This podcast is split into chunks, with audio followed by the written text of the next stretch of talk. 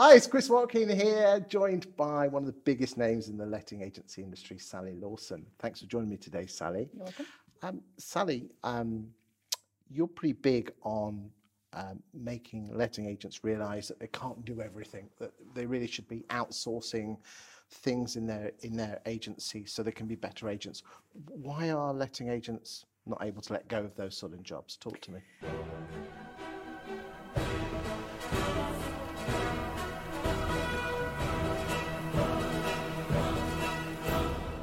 Well, it's fascinating actually, Chris, because uh, we've worked with so many letting agents over the last 10 years, and, and what we see is that they are so busy running around doing so many different things. And yet, when there's something new that comes on they have to do, what they feel they need to do is totally learn everything about that thing and become experts in that thing, as well as legislation, compliance, hmm. marketing, staff management, HR, you name it. The list is endless.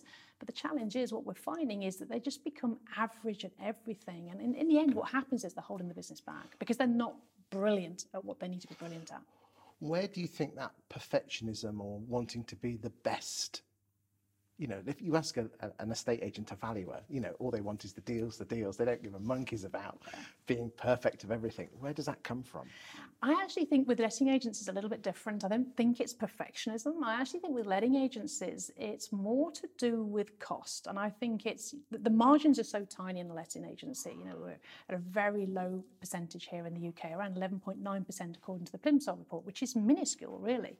And so they haven't got a lot of cash to play with. And so rather than looking at how to optimize and grow revenue, what they do is they try to save costs by doing everything themselves. And particularly more recently, we're seeing letting agents trying to be experts at Facebook ads and making videos. I know you talk a lot about making videos, and you know they're doing all the tech, they're doing the editing, they're doing the videographer, they're doing the okay. sound work. They're they're really focusing on um, you know making sure they understand all the legal legislation and compliance, which they should do, and they need to do all of that. But do they really need to be a YouTube expert? And I think it's important that we start looking at how we can outsource to other experts some of the stuff we can outsource, and particularly now we're getting so many companies like Viewber can do the viewings for you, and you know there's other companies that can find data for you. I know you do some great uh, blog writing and things like that. So you can find so many people do so many things. Why do we need to do everything ourselves? What can we get off our desks so that we can spend our time as letting agents focusing on the important stuff? But it's almost chicken and the egg, isn't it? You need the money, don't you, to pay for it? I mean, with 11% margins, there isn't much left. Exactly. I mean, what do you think probably is, if there's letting agents watching this today, what what would you say the first thing they should be seriously looking at to outsourcing? It depends on the state of your business where you're at. So if you're a very small company and you've probably got, I'll give an example of a conversation I had only last week. There was a guy, he's got one and a half staff. And he was asking the question should he outsource inventories, inspections, check ins, and checkouts, or should he save himself that £30 per inventory and do it himself? My answer to that was, well, uh, depending on you know how your business is operating, my advice would be outsource that because if you've only got one and a half staff, they need to be focused on building the business. They need to be focusing on generating valuations. They need to be focusing on winning more customers, you know, getting those higher value deals into the business. So sometimes people look at the actual cost in the spreadsheet, but they don't actually look at the the, the secondary cost, which is the loss. I'll give an example. It's a great one, Chris, actually. It was going back a little while now. It was around 2011, I think it was, but one of our earlier franchisees, and um, she was Mrs. Detail, very attention to detail. Isn't that most letting agents say? They're, uh, they're, they're very detail orientated. Very much so, and yeah. They, they hate criticism. They do you think do. that could be another reason why they don't outsource? It could be, but let me just share this story because this is fascinating. It was a, it was a lady, and she was doing the inventories, and this one particular inventory, big house, fully furnished, took her nearly seven hours to do this inventory. Now at that time, she could have outsourced that for around forty pounds to somebody else. And I said to her, "Why did you do that inventory?" I no, I'm not spending forty pounds. She said, I, "I'm saving that money. That's going on my bottom line." I said, "Well, okay." Now this particular lady was absolutely awesome at prospecting. It was her key skill. She was a cold caller. She was brilliant. And I said to her, let's just have a think. What could you have done in that seven hours? Could you have made more than £40 in that seven hours? And that was the light bulb moment because think about it. You know, if, even if just for one of those seven hours she hit the phones and was cold calling, she also did a lot of buy to let and refurbishments and HMO conversions. The amount of money she could have made in that pretty much nearly a day, seven hours, ridiculous. I mean, it was an extreme inventory. They're not all that long, of course. They don't normally take that time. But think of the money she could have made. And I think that's the inequitable cost that people don't look at. They look at the cost on the bottom line.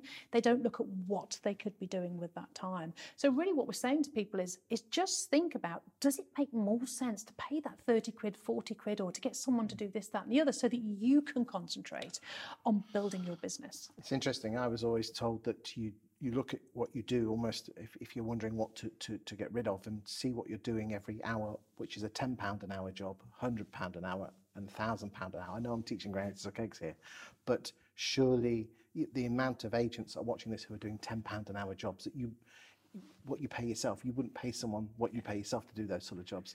How, what's the best way? Is it, is it really a case of just every hour just writing down what you've done and then reflecting back? Well, here's a great analogy. One of the things I like to say to people is how much do you want to earn? And one of the biggest gripes in letting agents I see amongst the SME market is that they don't earn enough. You know, so a lot of letting agents are mm. paying themselves. It seems to be from from my talking mm. to people around thirty thousand a year. That's what they're earning. Yeah. And I said, okay, so how much are you worth? Well, I'm worth loads more than that. Yeah, because I'm running the business, I'm taking all the responsibility. Brilliant. Tell me what you did last week. I was sorting out the keys. I had to fill in for Sarah, who was away in the management department. And I was doing the accounts and I was answering the phones and I was doing viewings and I was doing whatever. I go, okay, if I'm your business and I'm a, I'm a person, how much are you worth to me as the business? And when you break it down like that, if you're on the tools, on the phone, doing the £10 an hour task, how much are you worth, Chris? You're worth £10 an hour. As a business owner, you're exactly right. You get rid of those £10 an hour tasks and you pay someone to do those things so that you can do the 100, 250 pound an hour tasks like creating a new marketing campaign, making some promo videos, getting out there, promoting your business, going to the local networking events, canvassing, whatever it is, not canvassing as in hitting the phones, but making affiliate connections. You need to get out there and do the things that are really going to push your business forward as a business owner rather than doing the £10 hour task. How do you let go? Because a lot of these letting agents really do like to be in control and would fear the criticism of someone not being as perfect as them. it's a big problem. I think one of the key things uh, when we're talking about this to SMEs is that they know they should. They've heard all the videos, they've seen all the motivational stuff, they've heard all the experts say, let go, get off the tools. But how do we get off the tools? It's one of the most commonly asked questions. And what I've identified from talking to people in my experience is the reason they won't let go is because they don't know what else to do the other side. So what I found is when people can see that they can make an extra 100,000 a year by setting up a, an acquisition service, or they can make another £50,000 a year by starting to do full scale chargeable refurbishments, or they could make an extra £50,000 a year by restructuring the services by focusing on this. All of a sudden, they've got a reason to let go. And that seems to be the big difference. So I think rather than focusing on telling people to let go, we should start focusing on telling people what they can do the other side that are the £100 an hour tasks that can start to build and grow their business, because that seems to motivate people to move forward. And I know we um, we said we wouldn't talk about it, but I'm sorry, I'm going to have to bring this up. Uh, you do teach this in your Agent Rainmaker series, don't you? We do. We talk about this a lot.